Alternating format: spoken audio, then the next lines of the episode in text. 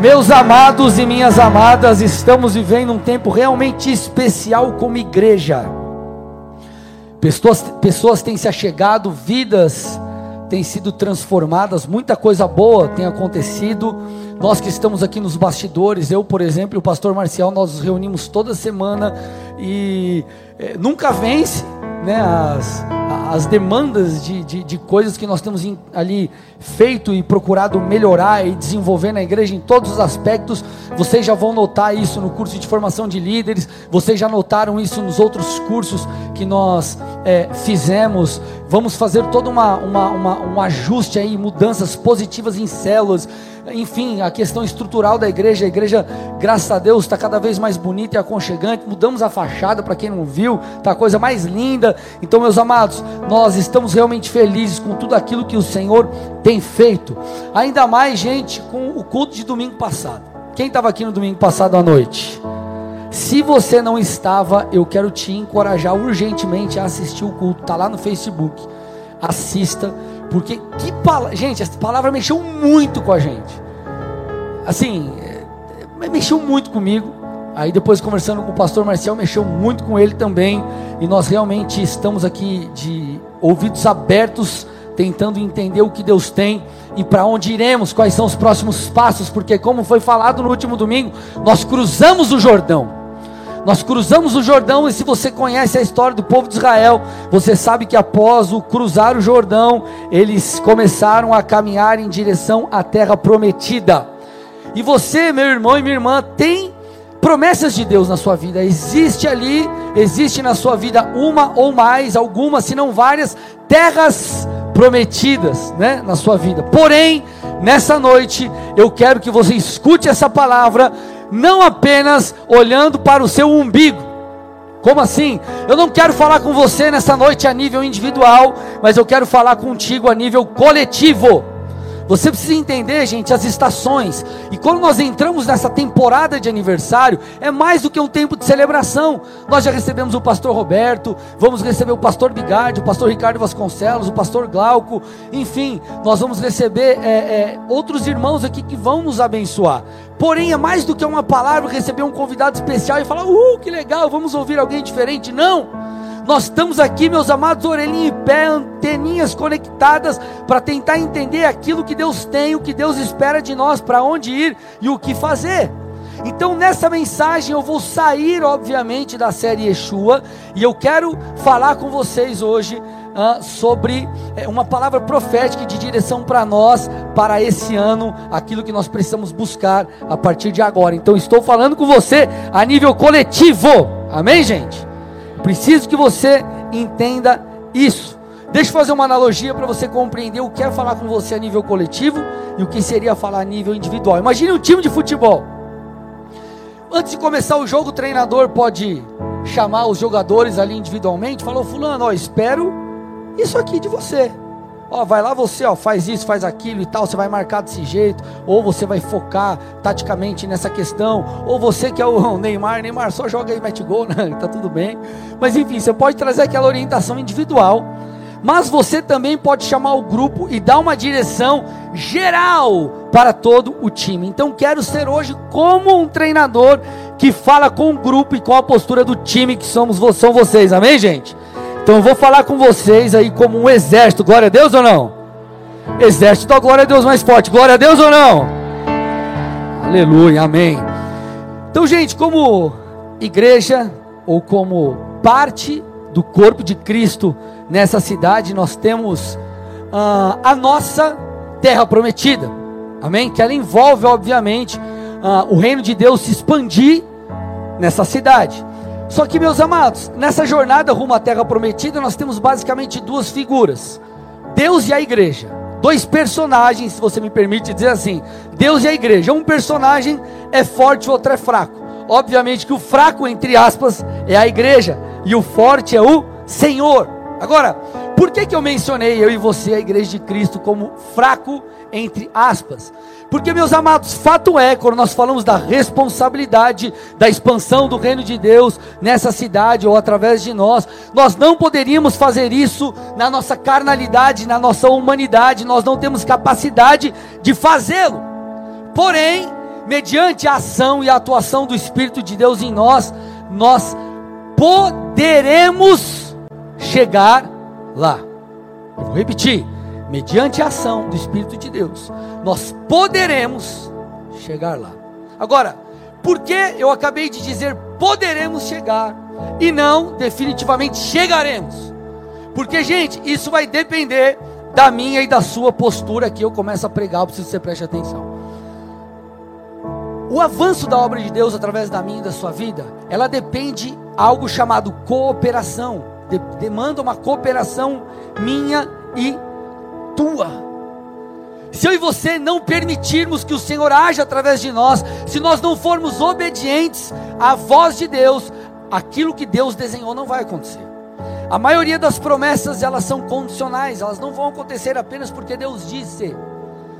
Se você está com a gente pelo menos há, há alguns meses, eu não lembro quanto tempo faz, mas nós é, nós tivemos aqui uma série chamada Ouvindo Deus. E naquela estação nós estávamos falando sobre a importância de estarmos ainda mais atentos e sensíveis à voz do Senhor, para que pudéssemos reagir ou responder da maneira correta. Então, meus amados, há uma responsabilidade minha e tua para que isso aconteça. E isso passa pelo desenvolvimento meu e teu como crente, passa pela maturidade, essa palavra nós vamos usar muito hoje, pela maturidade minha e tua. Você precisa entender que para a obra de Deus se cumprir na minha e na sua vida, vai demandar que eu e você nos, é, é, é, venhamos amadurecer em cada etapa dessa jornada. A sua, a, a, o alvo que nós temos no Senhor, lembre-se, estamos falando sobre o coletivo, estamos falando sobre como corpo influenciarmos juntos com tantos outros irmãos e tantas outras igrejas, pessoas. Nós precisamos entender que o avanço disso ele demanda eu e você correspondermos com Deus em cada degrau dessa escada. Imagine que o cumprimento da total vontade de Deus é o topo de uma longa escada. Eu e você precisamos ser fiéis e responder de maneira clara a cada degrau. E nessa noite você vai compreender qual é o seu próximo degrau e você vai ser encorajado a continuar subindo. Eu preciso que você compreenda algo muito claro que o apóstolo Paulo deixou a, a, aos irmãos de Filipos. Ele falou assim, ó, lá em Filipenses 2,12: desenvolvam a vossa salvação. A Bíblia também fala sobre crescermos na graça. A Bíblia fala sobre crescermos no conhecimento de Deus. A Bíblia fala sobre uma santificação que é progressiva. Por que, que eu estou te falando isso? Eu preciso que você entenda que a sua caminhada com Deus, ela é degrau após degrau. Ela é de glória em glória. Ela precisa ser progressiva. Não é, não, não, não se resume em você vir à igreja em você ir à célula, em você ser usado por Deus lá na sua célula, no seu ministério, não. Ela fala sobre algo que é progressivo, precisa ser progressivo, precisa ser crescente. Você tem que olhar para a tua condição de santificação há, sei lá, um ano, dois anos e falar, cara, eu estou diferente. Você precisa olhar para o seu chamado e falar: cara, olha lá, eu estou pregando melhor, olha lá, eu estou melhor aqui como adorador. Enfim, a coisa está tá, tá crescendo, está desenvolvendo. Há um encorajamento das Escrituras para que eu e você possamos desenvolver. Lá em Hebreus 6, é muito interessante que nós somos exortados a progredir na fé, versículos 1 e 2. Por isso, deixando os princípios elementares da doutrina de Cristo, avançamos para o que é perfeito, não lançando de novo a base do arrependimento de obras mortas e da fé em Deus, o ensino de batismos e a imposição de mãos, da ressurreição dos mortos e do juízo eterno. Então esse texto, meus amados, ele está encorajando eu e você a crescermos, a amadurecermos porque isso é muito mais do que uma questão de agradar a Deus. Muitas das coisas que nós olhamos na palavra, lemos na palavra, é, aponta para uma, uma resposta correta de adoração a Deus, de honrar Deus. Porém, vai além disso, é uma necessidade para que possamos acessar aquilo que Deus tem para nós, para que possamos acessar a herança de Deus, a terra prometida de Deus. Você precisa entender, meus amados, que em cada etapa, em cada degrau, nós precisamos responder da maneira correta. E a maneira correta, muitas vezes, ela muda. Por isso que fala de, de, maturidade, de um avanço, de um desenvolvimento, de estar atento à voz de Deus. Por exemplo, o que é muito interessante, quando o povo cruzou o Jordão, o maná cessou. E eles tiveram então que colher, passar a colher dos frutos da terra. Gente, isso é maravilhoso. Eles estavam enfim desfrutando dos frutos ali da, da, da terra prometida. Porém, o interessante é que eles, para isso, precisaram de certa forma sair da zona de conforto ou amadurecer e entender a nova forma de Deus fazer. Porque, gente, aquele povo por 40 anos eles foram sustentados pelo maná, e do dia para a noite, tudo mudou. Agora não tem mais maná. Agora você vai ter que colher do fruto da terra, você vai ter que plantar, você vai ter que colher, enfim. Então nós precisamos estar atentos para cada etapa nós respondermos corretamente, nós fazermos aquilo que Deus espera, porque essa sensibilidade com essa resposta vai permitir que eu e você subamos um degrau, mais um degrau, outro degrau, até que cheguemos lá.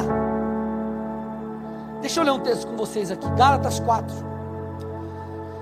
1 e 2. Gálatas 4, 1 e 2. Olha o que o texto diz. Digo, porém, o seguinte: durante o tempo em que o herdeiro é menor de idade, em nada difere de um escravo, mesmo sendo senhor de tudo, mas está sob tutores e curadores até o tempo determinado ou pré-determinado pelo pai. O que, que esse texto está dizendo? Imagina uma criança, né, e ela é herdeira. Imagine aí que você tem uns meio bilhão de patrimônio, dá uma glória a Deus, aleluia. Aí você tem teu filhinho lá, pequenininho, né? Consequentemente, ele é herdeiro daquilo, ele é dono daquilo. Porém, apesar de ser dono, ele ainda não pode usufruir daquilo, por quê? Porque ele é uma criança. Então o texto está dizendo que o herdeiro, enquanto menor de idade, de nada ele difere de um escravo. Por quê? Porque ele não tem acesso a, a, aos bens e ele está sujeito a tutores, a curadores, aqueles que são responsáveis pela administração daquilo que é dele, mas ele ainda não pode acessar.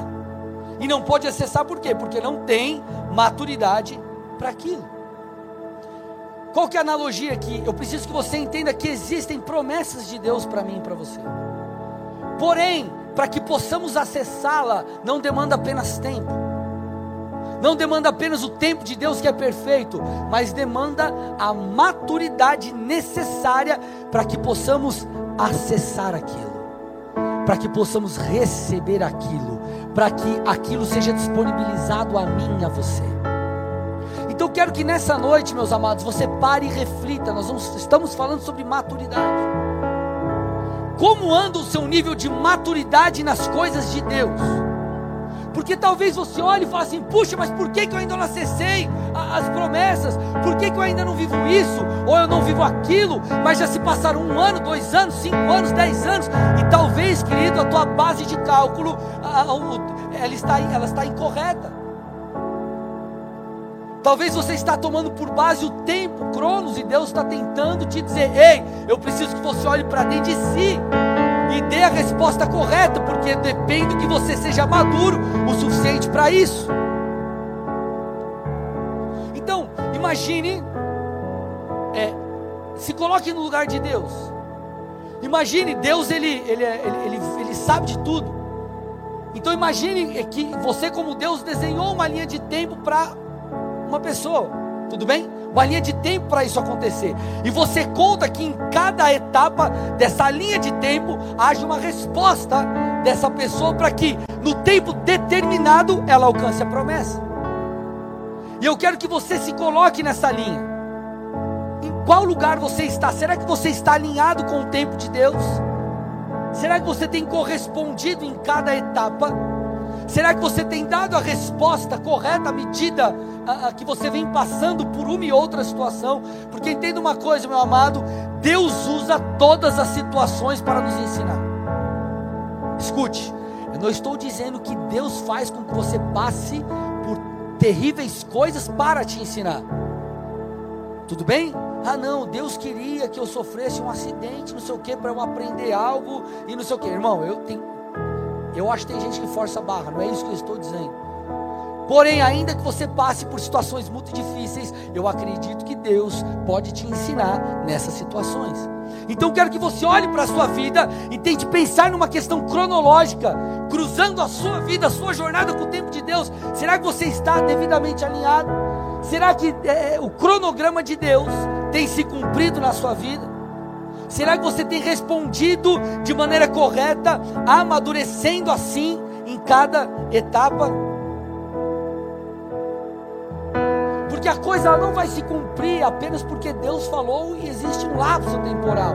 Ah, daqui X tempo Deus desenhou algo para a tua vida. Vai acontecer se nesse processo você responder corretamente. Se você não responder corretamente, irmão, a coisa não vai acontecer. Por quê? Existem coisas que demandam uma maturidade minha tua. Demandam um crescimento, demandam a, a, a, algo ser gerado em nós. Queridos, nós não podemos ser como os irmãos que foram confrontados lá em Hebreus 5. Hebreus 5, 11 a 14 diz assim: a esse respeito, temos muitas coisas a dizer, coisas difíceis de explicar, porque vocês ficaram com preguiça de ouvir. Pois quando já deviam ser mestres, levando em conta o tempo decorrido, vocês têm novamente necessidade que alguém lhes ensine quais são os princípios elementares dos oráculos de Deus. Passaram a ter necessidade de leite, não de alimento sólido. Ora, todo aquele que se alimenta de leite é inexperiente na palavra da justiça, porque é criança mas o alimento sólido é para os adultos, para aqueles que pela prática têm as suas faculdades exercitadas para discernir não somente o bem, mas também o mal. Esse texto é um texto claro e muito conhecido, onde a letargia espiritual dos hebreus é confrontada. Pastor, que trem é esse de letargia espiritual? Querido, letargia é uma espécie de sono profundo Uns têm mais do que outros, né? mas tudo bem. Um sono profundo e uma falta de consciência das coisas espirituais, das verdades de Deus, que gera o que? Uma apatia e gera uma paralisação. Então é como se o Senhor dissesse: Ei, era para você estar correndo e você está andando. Levante-se, saia desse sono profundo. Então, a, a, ideia aqui era como se os hebreus eles estivessem como que atrasados na linha do tempo de maturidade do Senhor. É como se no lapso temporal Deus estivesse Deus programasse para eles eh, como se eles estivessem no nível 70, sei lá. Imagina um joguinho, nível 70. Né, o poder lá, e ele está ele está em qual? No nível 60. Então Deus fez desenhou um cronograma e eles estavam o quê? Atrás dessa linha. Justamente pela sua falta de despertamento para o evangelho de Cristo. Da mesma forma, meus irmãos, talvez alguns de vocês aqui precisam nessa noite se levantar, despertar dessa letargia espiritual. Por quê? Porque Deus tem coisas para fazer na minha e na sua vida, e essa é uma noite onde o Senhor está nos convocando como um exército. E a boa notícia é que nós estamos aqui para clamar nessa noite por isso, para que o Senhor nos chacoalhe, para que o Senhor nos levante, para que o Senhor nos erga e possamos caminhar rumo àquilo que Ele tem para mim, para você. Dê uma salva de palmas a Jesus.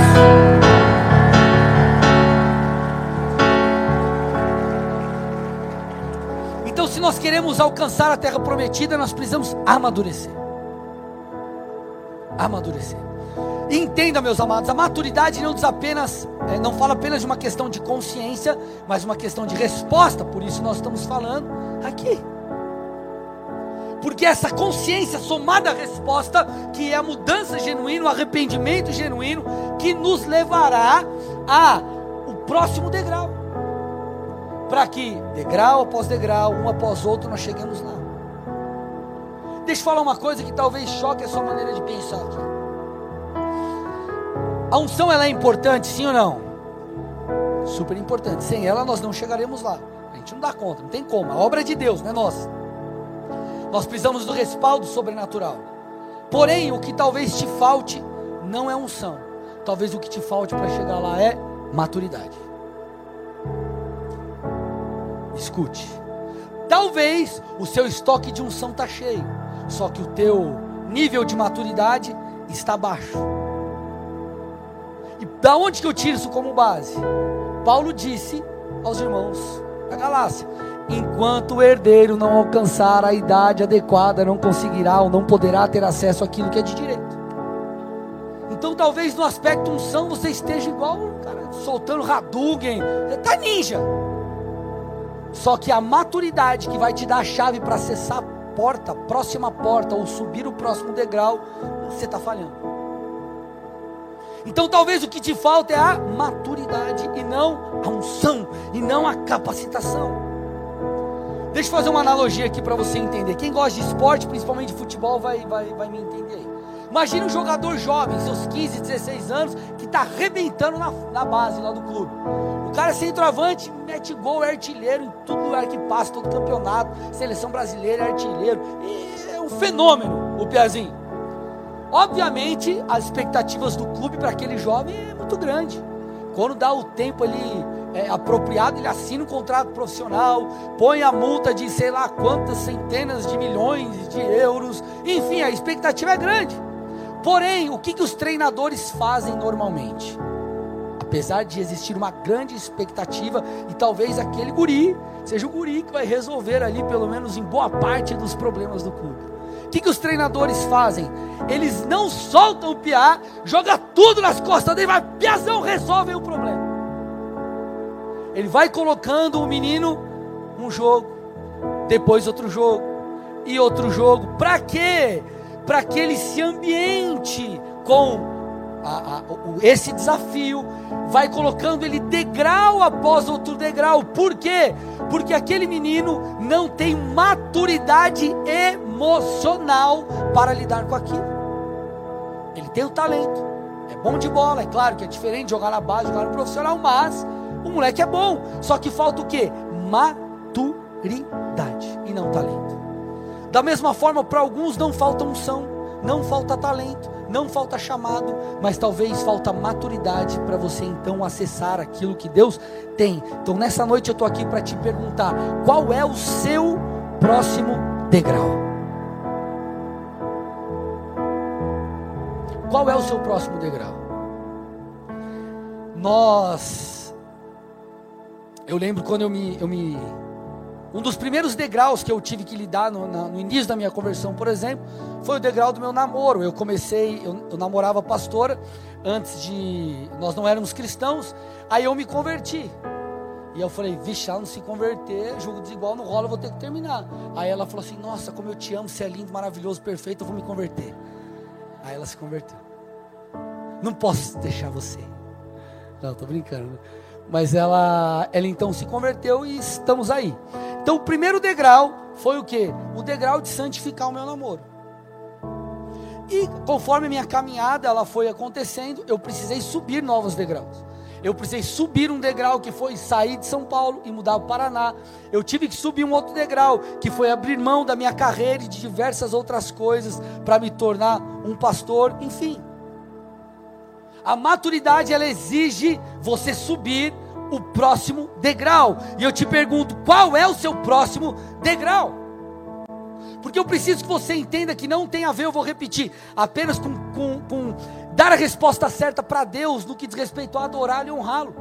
Isso é medida necessária para que você chegue lá se você não subir o próximo degrau, e depois o outro degrau, e o outro degrau, e para isso sair da zona de conforto, e para isso uh, se santificar, e para isso renunciar, irmão, você não vai viver aquilo que Deus tem para você. Então nós estamos, meus amados, nessa, nessa fase, onde nós estamos ouvindo Deus falando, Deus, qual é o nosso próximo degrau? O que eu preciso fazer? Onde é, o que eu preciso fazer para amadurecer o meu ministério, para amadurecer uma frente de um ministério, para amadurecer a minha conduta como pai, a minha conduta como marido, enfim, qual é o meu próximo degrau? Porque é um degrau após outro, é essa medida de maturidade que nos permitirá acessar o que Deus tem e enfim cumprir o nosso propósito. Eu li uma frase que marcou, me marcou bastante esses dias que é a seguinte: o cristianismo não cresce com grandes igrejas, mas com cristãos comprometidos. Vou repetir: o cristianismo não cresce com grandes igrejas, mas com cristãos comprometidos. E eu comecei a refletir sobre essa frase e eu perguntei a mim mesmo: o que é um cristão comprometido? O que é um cristão comprometido? Vocês estão comigo, gente? Quais são as características de um cristão comprometido? Eu vou citar algumas delas e vou focar na última. Por exemplo, um cristão comprometido é alguém que vive com um compromisso ou tem um compromisso com a palavra de Deus, conviver a palavra de Deus, seguir as escrituras. Um cristão comprometido é um cristão que tem vida devocional. É alguém que ora, alguém que lê a Bíblia constantemente, é alguém que a palavra de Deus habita ricamente dentro dele. É um cristão, um cristão comprometido é aquele que é comprometido com sua família, é aquele que é inclusive comprometido com estabelecer o reino de Deus, e aqui eu quero focar. Nós poderíamos citar diversas outras coisas, mas eu quero focar nessa última porque é algo que Deus tem falado muito ao meu coração. E eu acredito que um dos andares, lembre-se, estamos falando de uma escada, tudo bem? Estamos falando aqui qual é o próximo degrau, qual é o teu próximo passo, o que você precisa fazer. Um dos andares que nós chegamos é o andar do ter prazer em gastar a sua vida em prol do reino de Deus. Eu preciso que você entenda isso. Talvez você seja novo na fé, talvez você seja novo na caminhada, e, e eu oro para que os seus olhos sejam abertos nessa noite, porque se você entender isso, tudo muda para você. O jogo muda, tudo muda. Tudo muda. Nós precisamos entender que é um privilégio e precisamos ter prazer em gastar a nossa vida em prol do reino de Deus, e na verdade, essa é a chamada de Deus para mim, para você, para todos os cristãos. Nós olhamos para para pessoas, para homens de Deus como Jó, como Davi, como Paulo, inclusive o próprio Jesus, eles tinham essa consciência e essa maturidade. Olha que interessante, gente. Jesus, com 12 anos de idade, ele subiu com seus pais para Jerusalém para a festa da Páscoa. E ele vai ao templo, ele acaba se perdendo ali do, do grupo de pessoas e, que eles estavam juntos e de sua família. Após três dias procurando Jesus, eles o encontram e sua mãe fala assim para ele, Lucas 2,48: Filho, por que você fez isso conosco? Seu pai e eu estávamos aflitos à sua procura. Olha a resposta de Jesus, gente, versículo 49. Por que me procuram? Não sabiam que eu tinha de estar na casa de meu pai? Jesus estava dizendo mais ou menos assim: Ei, vocês estão me procurando, e vocês nem pararam para pensar no meu propósito, onde eu deveria estar, em quem eu sou, com quem eu estou ou deveria estar gastando o meu tempo. Jesus com 12 anos de idade. Eu preciso que você entenda que à medida que nós subimos degraus, existe um nível de maturidade onde nós deixamos de ser apenas receptores de milagres e nós nos tornamos produtores de milagres. Deixamos de ser apenas receptores de milagres e passamos a ser produtores de milagres, óbvio, em nome de Jesus e para a glória de Deus. Nós às vezes lemos a oração do Pai Nosso, né, que, e nós esquecemos de um detalhe importante que está ali, Mateus 6, 9 a 13, preste atenção. Portanto, orem assim: Pai nosso que estás nos céus, santificado seja o teu nome. Venha o teu reino, seja feita a tua vontade, assim na terra como no céu. O pão nosso de cada dia nos dá hoje, e perdoa-nos as nossas dívidas, assim como nós também perdoamos aos nossos devedores. E não nos deixes cair em tentação, mas livra-nos do mal. Essa oração, gente, nós precisamos entender. Ela não é uma reza. Olha para a pessoa do seu lado e fala: não é uma reza. O que, que eu preciso que você entenda? Não tem problema nenhum você repetir a oração, nós repetimos no final do culto. Mas eu quero que você entenda que ela é um modelo. Repete comigo: modelo. É um modelo de oração. E como modelo de oração, aponta para coisas importantes para as quais devemos orar. Por exemplo, esse texto, ele fala, começa com Pai Nosso, com o reconhecimento da paternidade de Deus. Nós já falamos sobre a adoção na série Yeshua, por exemplo. Essa oração, ela fala sobre a compreensão de que há para mim e para você um alimento para cada dia. Que Deus é um Deus de provisão no alimento físico, mas também é um Deus que tem um alimento espiritual reservado para nós hoje. Ele diz: ore, ele te ensina a orar, te encoraja a orar pelo alimento do dia, para que Deus fale com você, para que Deus te alimente espiritualmente. O texto fala sobre perdoar aqueles que nos ofenderam. O texto fala sobre pedir perdão pelos nossos pecados. O texto fala e traz uma oração chave, que é o que? Orar para que não caiamos em tentação e para que Deus nos livre do mal. Só que esse texto ele também diz o seguinte: ei, lembre-se de pedir para que o reino de Deus venha, e lembre-se de pedir para que a vontade de Deus se manifeste na terra como ela é no céu. Então preste atenção. Se Jesus, essa, essa, essa oração está nos sendo ensinada como um modelo. O Senhor poderia ter nos ensinado muitas coisas, mas Ele fez questão de nos ensinar isso. Isso mostra que todas essas questões são importantes, sim ou não, gente? Pedir perdão pelos pecados, perdoar, você reconhecer a paternidade de Deus e descansar nele, você pedir pela provisão mas ele também diz: Ei, lembre-se de pedir que a vontade de Deus se manifeste aqui na terra. Agora eu preciso que você entenda que o desejo de Deus envolve que a vontade dele seja estabelecida. E se esse é o desejo de Deus, logo fica claro que ele quer que eu e você estejamos envolvidos nisso. Você precisa entender isso. Jesus, ele veio para pregar o evangelho do reino. O evangelho do reino é diferente do evangelho da salvação. Como assim? Ou, deixa eu refazer a minha fala. O evangelho do reino é diferente do evangelho que propaga apenas a salvação. O evangelho que propaga apenas a salvação, ele vê como fim de todas as coisas a salvação. E óbvio, gente, a salvação é aquilo que a gente mais procura, tudo bem? Cara, você quer ser salvo, você quer estar com o Senhor na eternidade, glória a Deus. A gente sabe que esse é o fim da nossa jornada. Só que eu preciso também que você entenda o seguinte: quando nós compreendemos sobre o reino de Deus, nós percebemos que a salvação, ela é apenas o início. Quando você é salvo, aí, meu irmão, abre-se um horizonte diante de você. Você não apenas foi salvo, mas você agora entende que há um desígnio, uma missão de Deus para você aqui nessa terra. Você entende que Deus conta com você para coisas aqui. Então a salvação é apenas a porta de entrada de uma nova maneira de viver. Você compreende que existe um chamado, existe uma medida de cooperação que nós devemos ter com Deus para que a vontade dele se. O desejo de Deus é que todos sejam salvos. E se Ele te instrui a orar para que a vontade dele se cumpra, Ele também nos instrui, por consequência, a cooperar para que isso aconteça. Gente, vocês estão aqui, por favor. Quando você vai lá para Lucas 4, 16 a 21,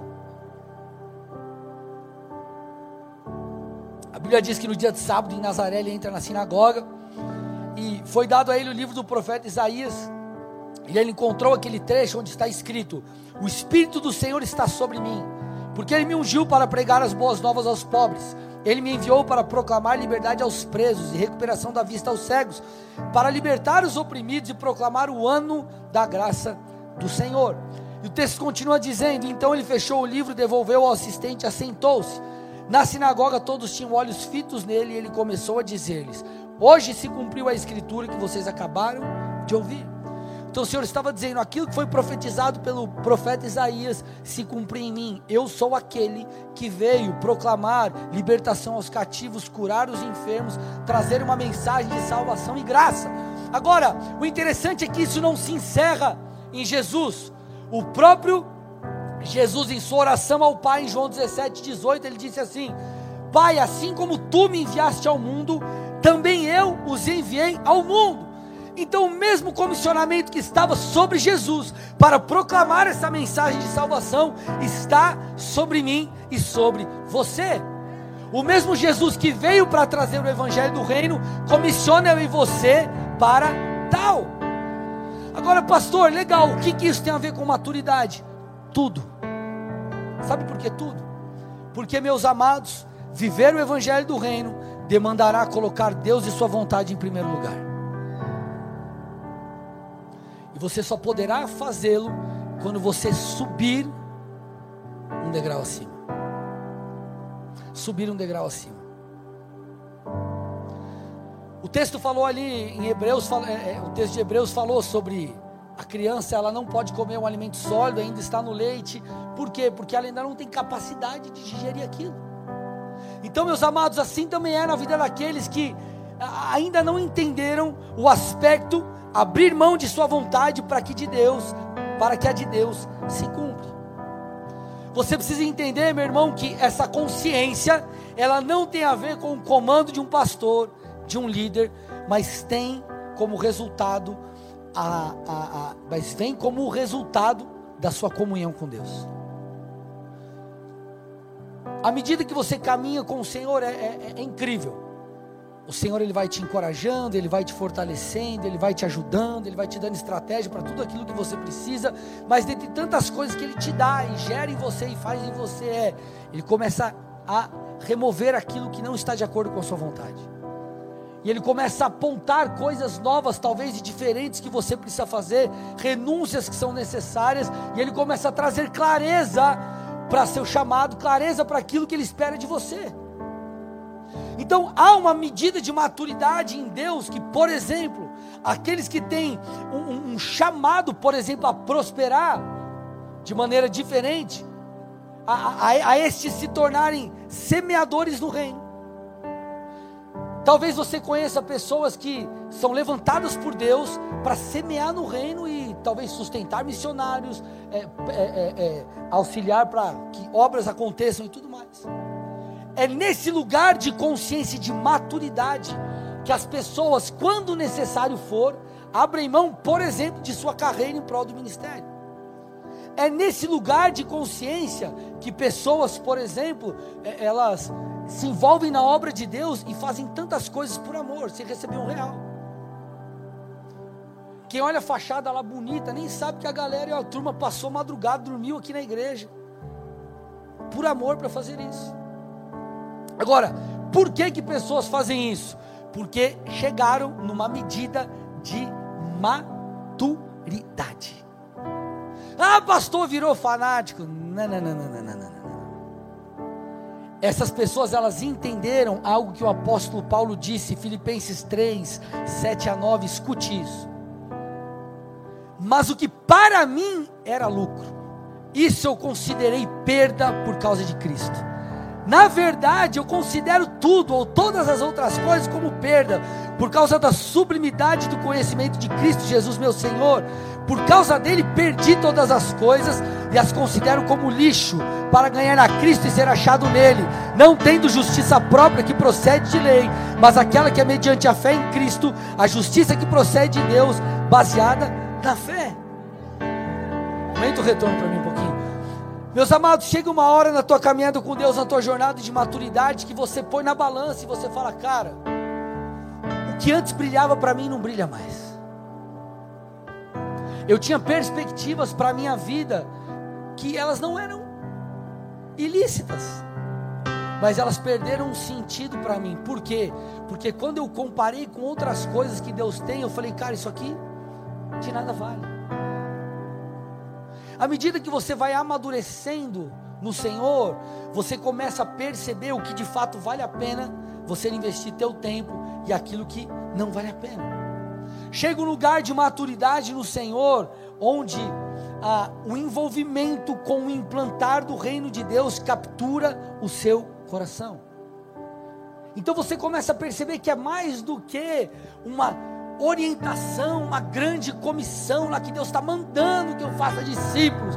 Não, você entende que, cara, peraí, isso aqui de fato faz sentido para mim, porque isso é fruto da maturidade, de eu entender quem eu sou em Deus, o desenho de Deus para mim. Quando você amadurece, as coisas que elas eram é como que comandos para você, elas deixam de ser comandos e se tornam algo natural. Você tem que orar, você fala aí, cara, você não precisa falar que eu tenho que orar, eu já oro, porque eu entendi, eu sou adorador, eu caminho com Cristo. Ah, mas você tem que jejuar, cara, não precisa, eu já entendi que é uma disciplina espiritual e eu preciso fazer. Cara, mas você tem que ler a Bíblia, vamos lá, você já leu hoje, você não leu hoje. Cara, você não precisa me falar que eu já entendi minha comunhão com Deus, eu sou filho, eu amadureci. Cara, mas você tem que se santificar. Cara, eu entendi, eu sou sacerdote, sou separado. Você não precisa mais pedir. Então, quando nós amadurecemos o envolvimento com o reino de Deus, com a vontade de Deus, com os planos de Deus, deixa de ser algo que demanda um empurrão e ele se torna prioridade no seu interior. O mesmo apóstolo que nós lemos falando assim, eu considero tudo como perda por causa de Cristo, é o cara que escreveu, escreveu isso, sabe aonde? Na prisão. Então imagine você preso encorajando os outros.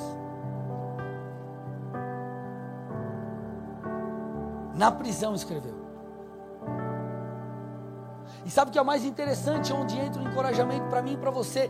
E esse é o texto-chave dessa mensagem. Onde tudo que nós falamos culmina nisso. Versículo 15 de Filipenses 13. Filipenses 3, desculpa, Filipenses 3, versículo 15. Todos, pois, que somos maduros. Todos, pois, que somos maduros, tenhamos este modo de pensar. Que modo de pensar? Ei, eu abro mão de todas as outras coisas, de tudo aquilo que não é necessário para que eu faça a vontade de Deus. Todas as coisas que me tiram do propósito, me tiram do projeto de Deus, que roubam o meu tempo, isso será como lixo, será como esterco, porque eu amadureci, eu me tornei alguém maduro e esse é o meu modo de pensar.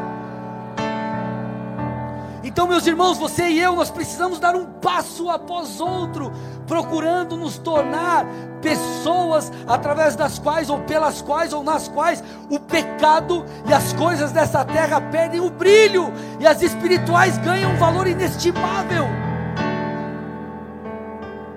O reino de Deus ele é como um campo.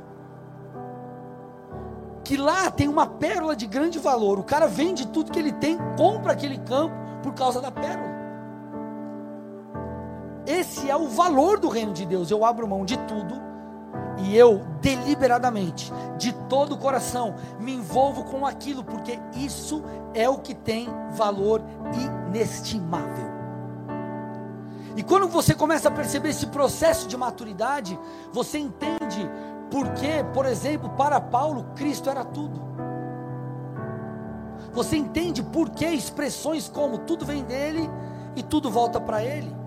Você entende o porquê tudo é para a glória de Deus? Porque, meu amado, não há razão de viver nessa terra se não for para a glória de Deus. Essas são falas e expressões de um coração amadurecido, de alguém que teve a sua mente transformada e alguém que entendeu que a vida cristã não diz respeito apenas a ser receptores de milagres, mas diz respeito a ser alguém que vive para a glória de Deus. Então eu vim aqui, meus amados, como, como no papel de um pai, te encorajando a dar um passo acima, a ir além, a permitir que você suba, a te ajudar, a te empurrar para que você suba degraus, onde a sua vida ela será para a glória de Deus a sua empresa para a glória de Deus, o seu trabalho para a glória de Deus, seu ministério para a glória de Deus, como você vive para a glória de Deus. Sabe qual é o problema? As pessoas elas, elas vivem como se houvessem eus diferentes. O André do trabalho é um André, é o André que se necessário for ele mente.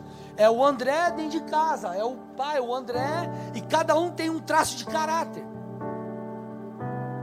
sendo que nós deveríamos, em todos esses papéis que exercemos, fazer tudo para a glória de Deus. Fazer tudo para a glória de Deus.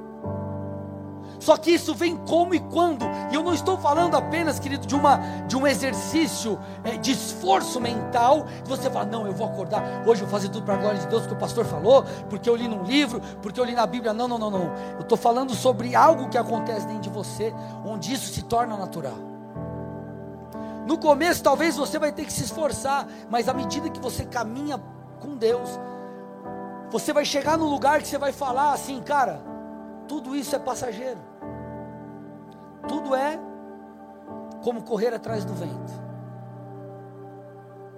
E você vai talvez provar de conquistas, coisas que você tanto almejou. Nossa, cara, mas eu queria tanto ter um carro tal, aí você tem um carro tal. Nossa, eu queria tanto fazer a viagem tal, aí você faz a viagem tal. Aí eu queria tanto ganhar X por mês, aí você ganha X, e tá tudo bem. Mas eu já vou te adiantar algo. Quando você chega lá, você vai olhar para trás e vai falar: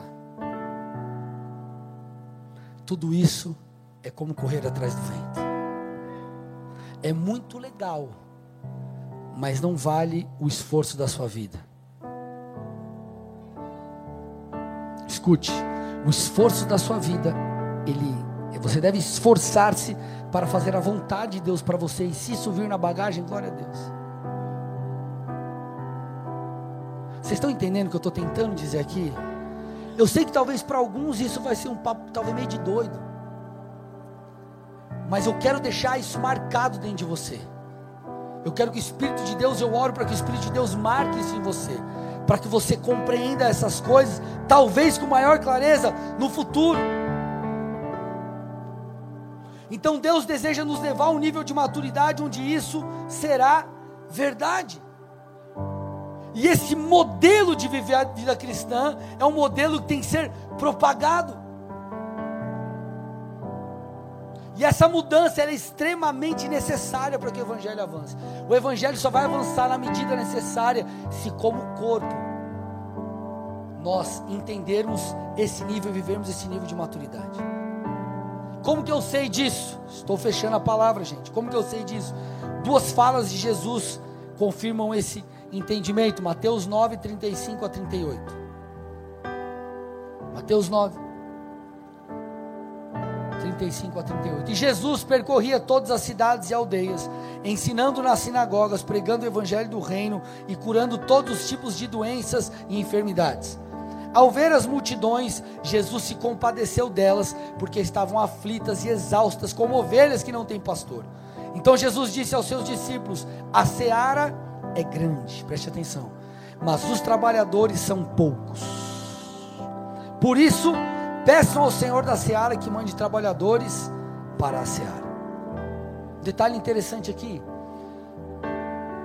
o que Jesus diz que são poucos são os trabalhadores, não necessariamente os cristãos ou os filhos. Isso mostra que nem todos os cristãos, isso aponta para que nem todos os cristãos eles têm a mentalidade de um trabalhador ou de um agente do reino ou alguém maduro o suficiente para investir a sua vida na vontade de Deus e na propagação do evangelho no seu dia a dia. Segundo texto, Mateus 9, 16 e 17. Ninguém põe remendo de pano novo em roupa velha, porque o remendo tira um pedaço da roupa nova e o buraco fica ainda maior. Nem se põe vinho novo em odres velhos porque se alguém fizer isso, os, os odres se rompem, o vinho se derrama e os odres se perdem. Mas põe-se vinho novo em odres novos e ambos se conservam. Vamos, vamos conectar esses dois textos aqui. No primeiro, como eu já disse, repito, Jesus ele conclama a oração por trabalhadores. E justamente o que falta aqui, por isso que ele conclama a oração por trabalhadores, é pessoas com essa consciência. Agora, para que as pessoas tenham, tenham essa consciência, nós entramos no segundo texto.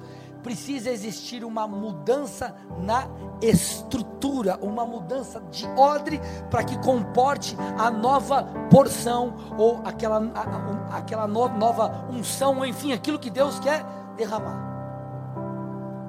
Nós viveremos apenas uma medida, nós viveremos a medida de Deus, talvez para a próxima estação, apenas se eu e você nos transformarmos em odres novos se nós mudarmos a nossa mente, se nós mudarmos a nossa maneira de agir, de reagir.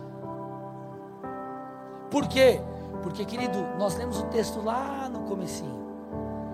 para que a criança, ou entenda por criança, aquele que ainda não tem a maturidade necessária para cessar tal coisa, o tenha. Então acredito que existem coisas, meus amados, que Deus ainda vai liberar sobre nós. Só que isso vai demandar o que? Nos transformarmos em um novo odre. Isso produzirá em mim e você uma mentalidade diferente. E assim nós poderemos agir como trabalhadores ou como aqueles que implantam o reino de Deus no nosso dia a dia. E quando nós entendemos isso, algo muda em nós, fica fácil renunciar. Fica fácil dar passos de fé. Fica fácil você servir a Deus. Fica fácil você exercer o teu papel como cristão lá no teu trabalho, dando um bom exemplo. Fica fácil você convidar as pessoas que caminham contigo para ir para a igreja. Fica fácil, de repente, você ir lá e, e, e da sua maneira, tentar talvez pregar para alguém. Fica fácil você se posicionar. Por quê? Porque é muito mais, como eu disse, do que um comando. Faça isso, sirva em ministério. Irmão, vai além disso. Quando, eu, quando nós falamos dessas questões, você já se tornou alguém amadurecido. É como alguém que. O pai que ainda não entendeu que ele é pai, por exemplo. Você precisa ficar falando, vai, faz isso, faz isso, faz isso, por exemplo. E o pai que já entendeu que ele é pai, você não precisa ficar cobrando. Um exemplo aqui para você compreender. Então nós estamos num processo, eu preciso que você compreenda, de transformação. Nós precisamos permitir que o Senhor olhe para dentro de nós e nos oriente para o próximo passo, para o próximo degrau. Então te pergunto nessa noite: qual é o teu próximo degrau? O que você precisa entregar a Deus? O que você precisa renunciar? O que você precisa, em que você precisa se tornar maduro? Qual é o teu próximo degrau? Porque, como eu disse, talvez não nos falte unção, talvez nos falte, ei, uma consciência mais profunda em Deus. Eu já entendi, eu estou entendendo. Eu vou dar esse próximo passo. Eu entendi, eu vou dar esse próximo passo. Porque entenda uma coisa, meus amados. Quando nós falamos de maturidade, isso fala de você fazer coisas que você não gostaria de fazer, mas você precisa fazer. Vamos lá, você projeta lá, você vai começar a faculdade, você projeta uma profissão. Aí você pensa, nossa, se eu começar a trabalhar com isso, eu vou, eu vou ganhar X por mês. Eu vou ter status, eu vou ter isso, vou ter aquilo. Aí quando você começa, meu irmão, o trampo, você vê que você tem que fazer muito corre para chegar lá. E a, é, como que é quem vê, como que é quem não vê, quem vê close não vê corre. Entende? E o cara não entende que antes do close tem muito corre. Então, para você ter o close, tem que ter corre, irmão. Você tem que pagar o preço, você tem que fazer, né? né? Você chega lá no teu trabalho, mas você ama a tua profissão. Tem coisas que você tem que fazer que você não gosta. E isso é parte do processo de maturidade. Você chega pro teu chefe e fala, chefe, isso eu não quero fazer. Mas por quê? Porque eu não gosto. Você fala, você é um bebezão, vai embora, tchau. E na vida com Deus passa por essas mesmas coisas. Nós precisamos virar uma chave. Precisa mudar alguma coisa dentro de nós. O Evangelho não tem a ver comigo, nem com você, ele tem a ver com Deus.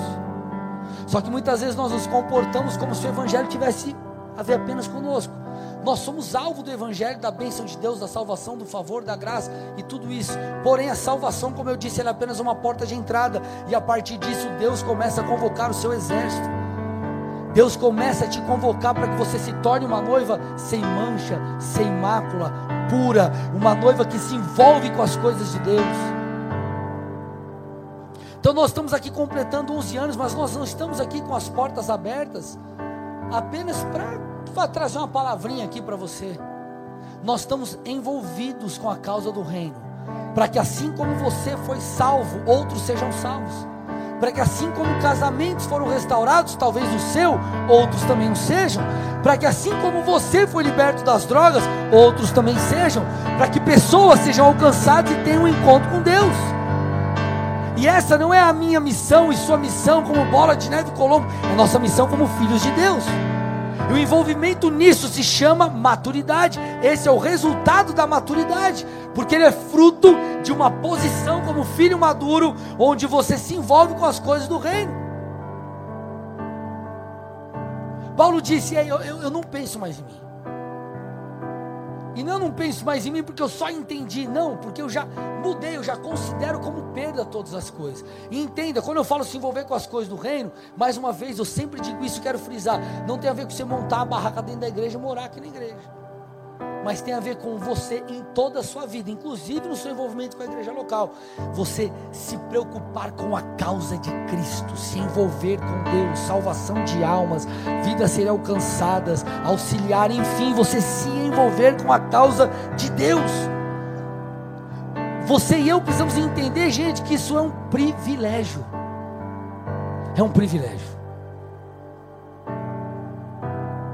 Eu preparando essa mensagem, eu tenho no meu espírito aquilo que eu sei que Deus é, quer fazer.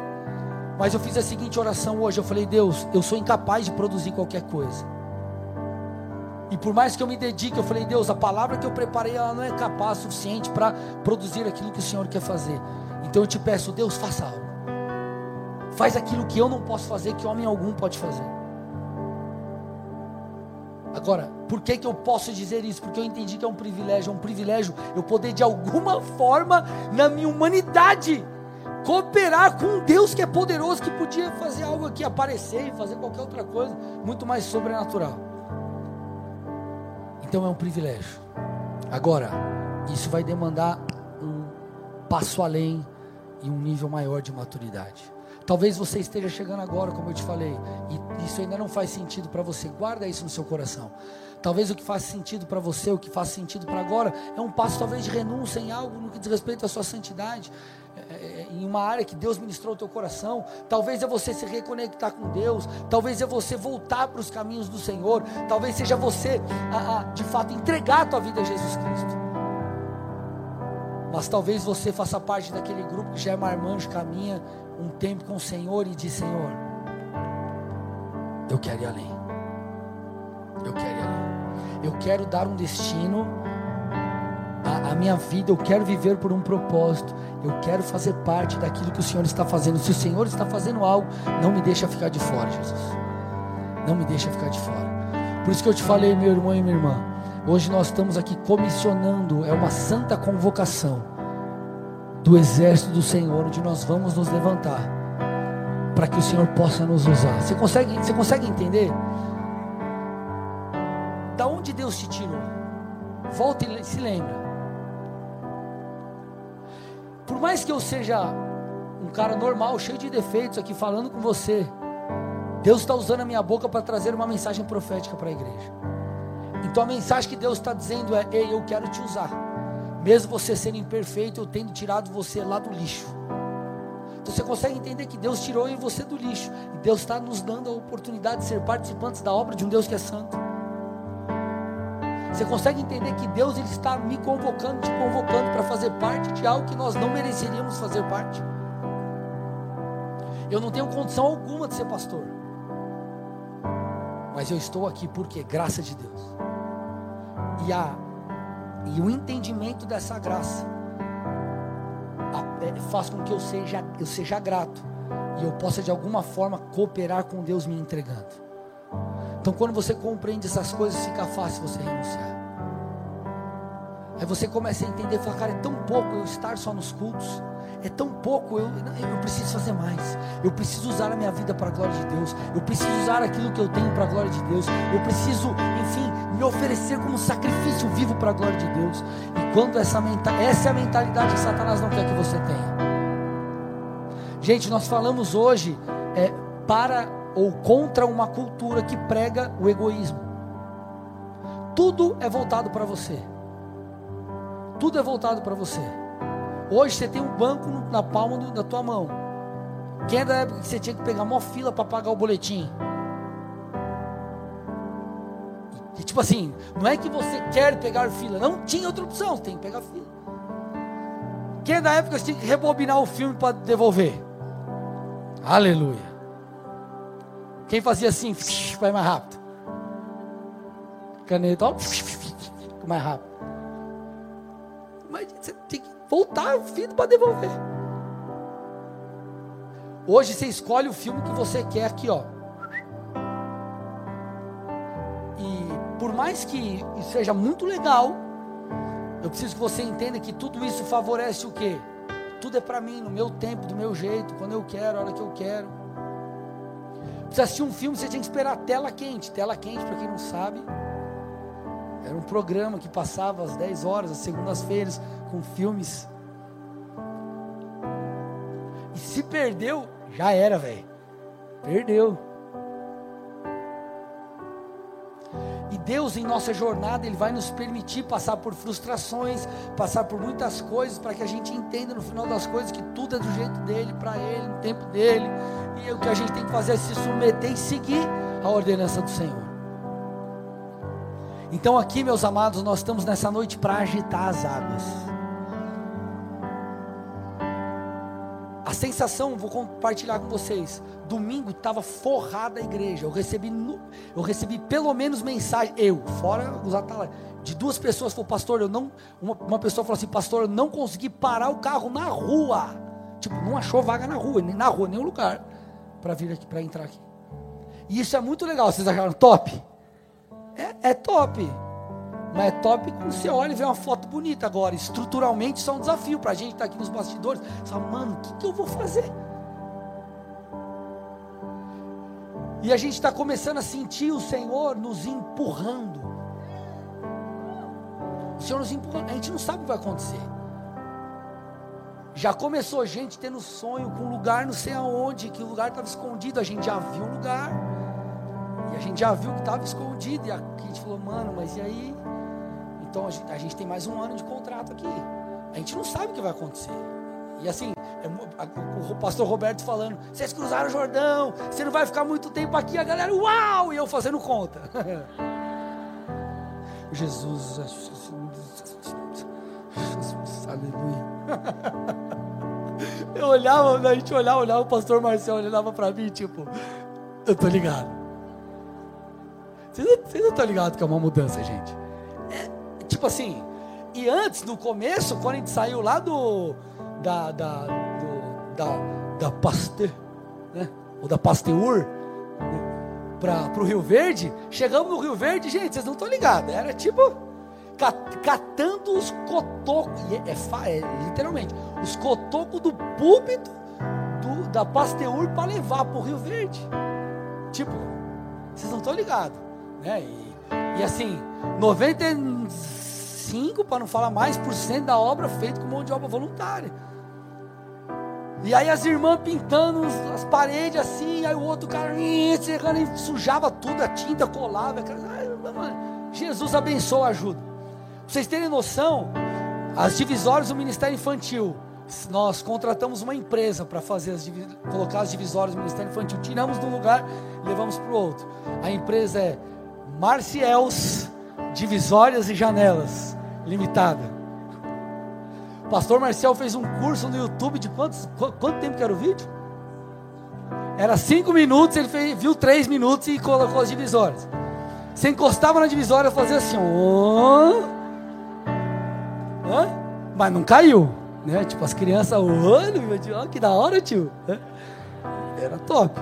Aí depois a gente conseguiu, foi lá, né? E conseguimos contratar alguém para deixar mais firme as divisórias. E a coisa foi acontecendo. Aquele prédio, gente, vocês não estão ligados. Você pegava, cara, você botava ali a furadeira, parecia que ia furar a parede do outro lado. Caiu a parede, tão podre que era. Assim, é, gente, vocês não estão ligados. Era, era gota, goteira. No, você lembra disso, Marcão? Marcão tá aí. Lembra no culto, goteira, galera, culto rolando um balde no meio do negócio. É, tipo assim, Gente, foi, foi muita coisa. E a gente, ah, e antes, nós podíamos, nós contávamos e, né, com, com a mão de obra da galera. Agora, pensa, um lugar, a gente está falando aqui de um espaço, por exemplo, para mil. A gente tem com um lugar no mínimo para três mil, no mínimo. Para começar a brincadeira, qual que é o tamanho do lugar que a gente está falando? E como que a gente vai.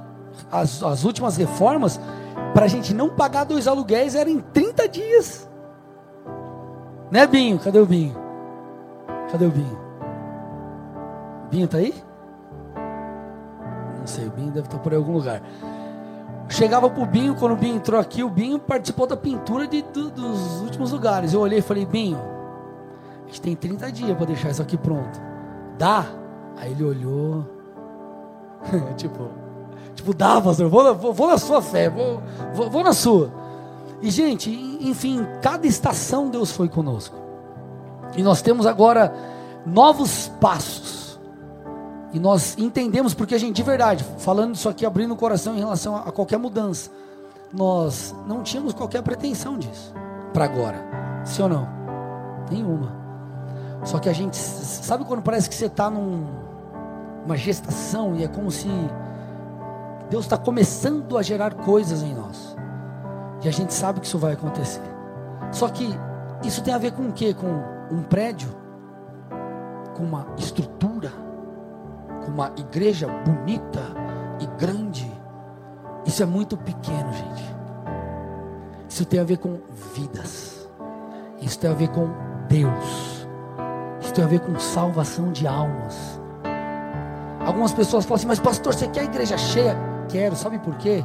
Eu sei que um culto muda a vida de alguém. Um culto mudou a minha vida. Então tudo que nós fazemos aqui é por vidas e para Deus. Agora, isso aponta para algo que não tem a ver comigo. Não tem a ver com o pastor Marcial, pastora Carol, pastora Tassi, com a galera aqui, ó, Vininha tá aí de muito tempo, Vina, Marcão, muita gente. Não tem a ver com isso. Isso tem a ver com a glória de Deus, porque, gente, só quem está nos bastidores sabe o trabalho que é. é, é a gente vai ao culto de ser top, maravilhoso. Meu, galera sai de madrugada aqui. Os caras chegam para o culto parecendo um zumbi. Mas por quê? Fazer isso para a glória de Deus. Só que, ao mesmo tempo que nós estamos, às vezes, lá desgastados fisicamente, nós olhamos e, e nos alegramos, porque Deus nos deu o privilégio de ser participantes disso. E é, essa é a mentalidade que você precisa ter. Você não precisa de aplauso de homens, você não precisa de curtidas na sua foto, você não precisa de comentários cheios de aplausos. Você precisa fazer aquilo que Deus pediu para você fazer. Você precisa glorificar a Deus com aquilo que Ele te deu. Porque Ele vai olhar para o talento que Ele deu e falou, ele falou assim: Filho, o que, que você fez com isso que eu te entreguei? Você multiplicou ou você escondeu? Ah, mas falaram, não importa o que falaram, que deixaram de falar cumpra o seu propósito. Faça o que Deus te pediu. Seja fiel. Então eu estou aqui conclamando você como alguém que faz, vai fazer parte de uma história que está sendo escrita. Não por uma pessoa, não para que um grande nome se destaque, mas pela igreja, pelo corpo de Cristo. Ninguém aqui está brigando por palmas, por aplauso e para que o seu nome esteja nas manchetes. Mas nós estamos aqui fazendo um trabalho como corpo. Um é a mão, outro é o pé. Enfim, todos aqui estão servindo cabeça para que o nome do cabeça, Cristo, seja glorificado. Agora entenda: Deus está te chamando. Deus escute. Por mais normalzinha que seja essa palavra, eu quero que você entenda. Todas as palavras ministradas nesse altar elas são palavras direcionadas por Deus. Então Deus está falando através de mim, contigo e comigo também. Ele está nos conclamando. nós estamos diante de uma santa convocação. Para que possamos, em mais uma estação, nós estamos aqui fechando, ou fechando um ciclo e iniciando um novo. Para que possamos gastar e desgastar a nossa vida com algo que vale realmente a pena. Feche seus olhos com sua cabeça em nome de Jesus.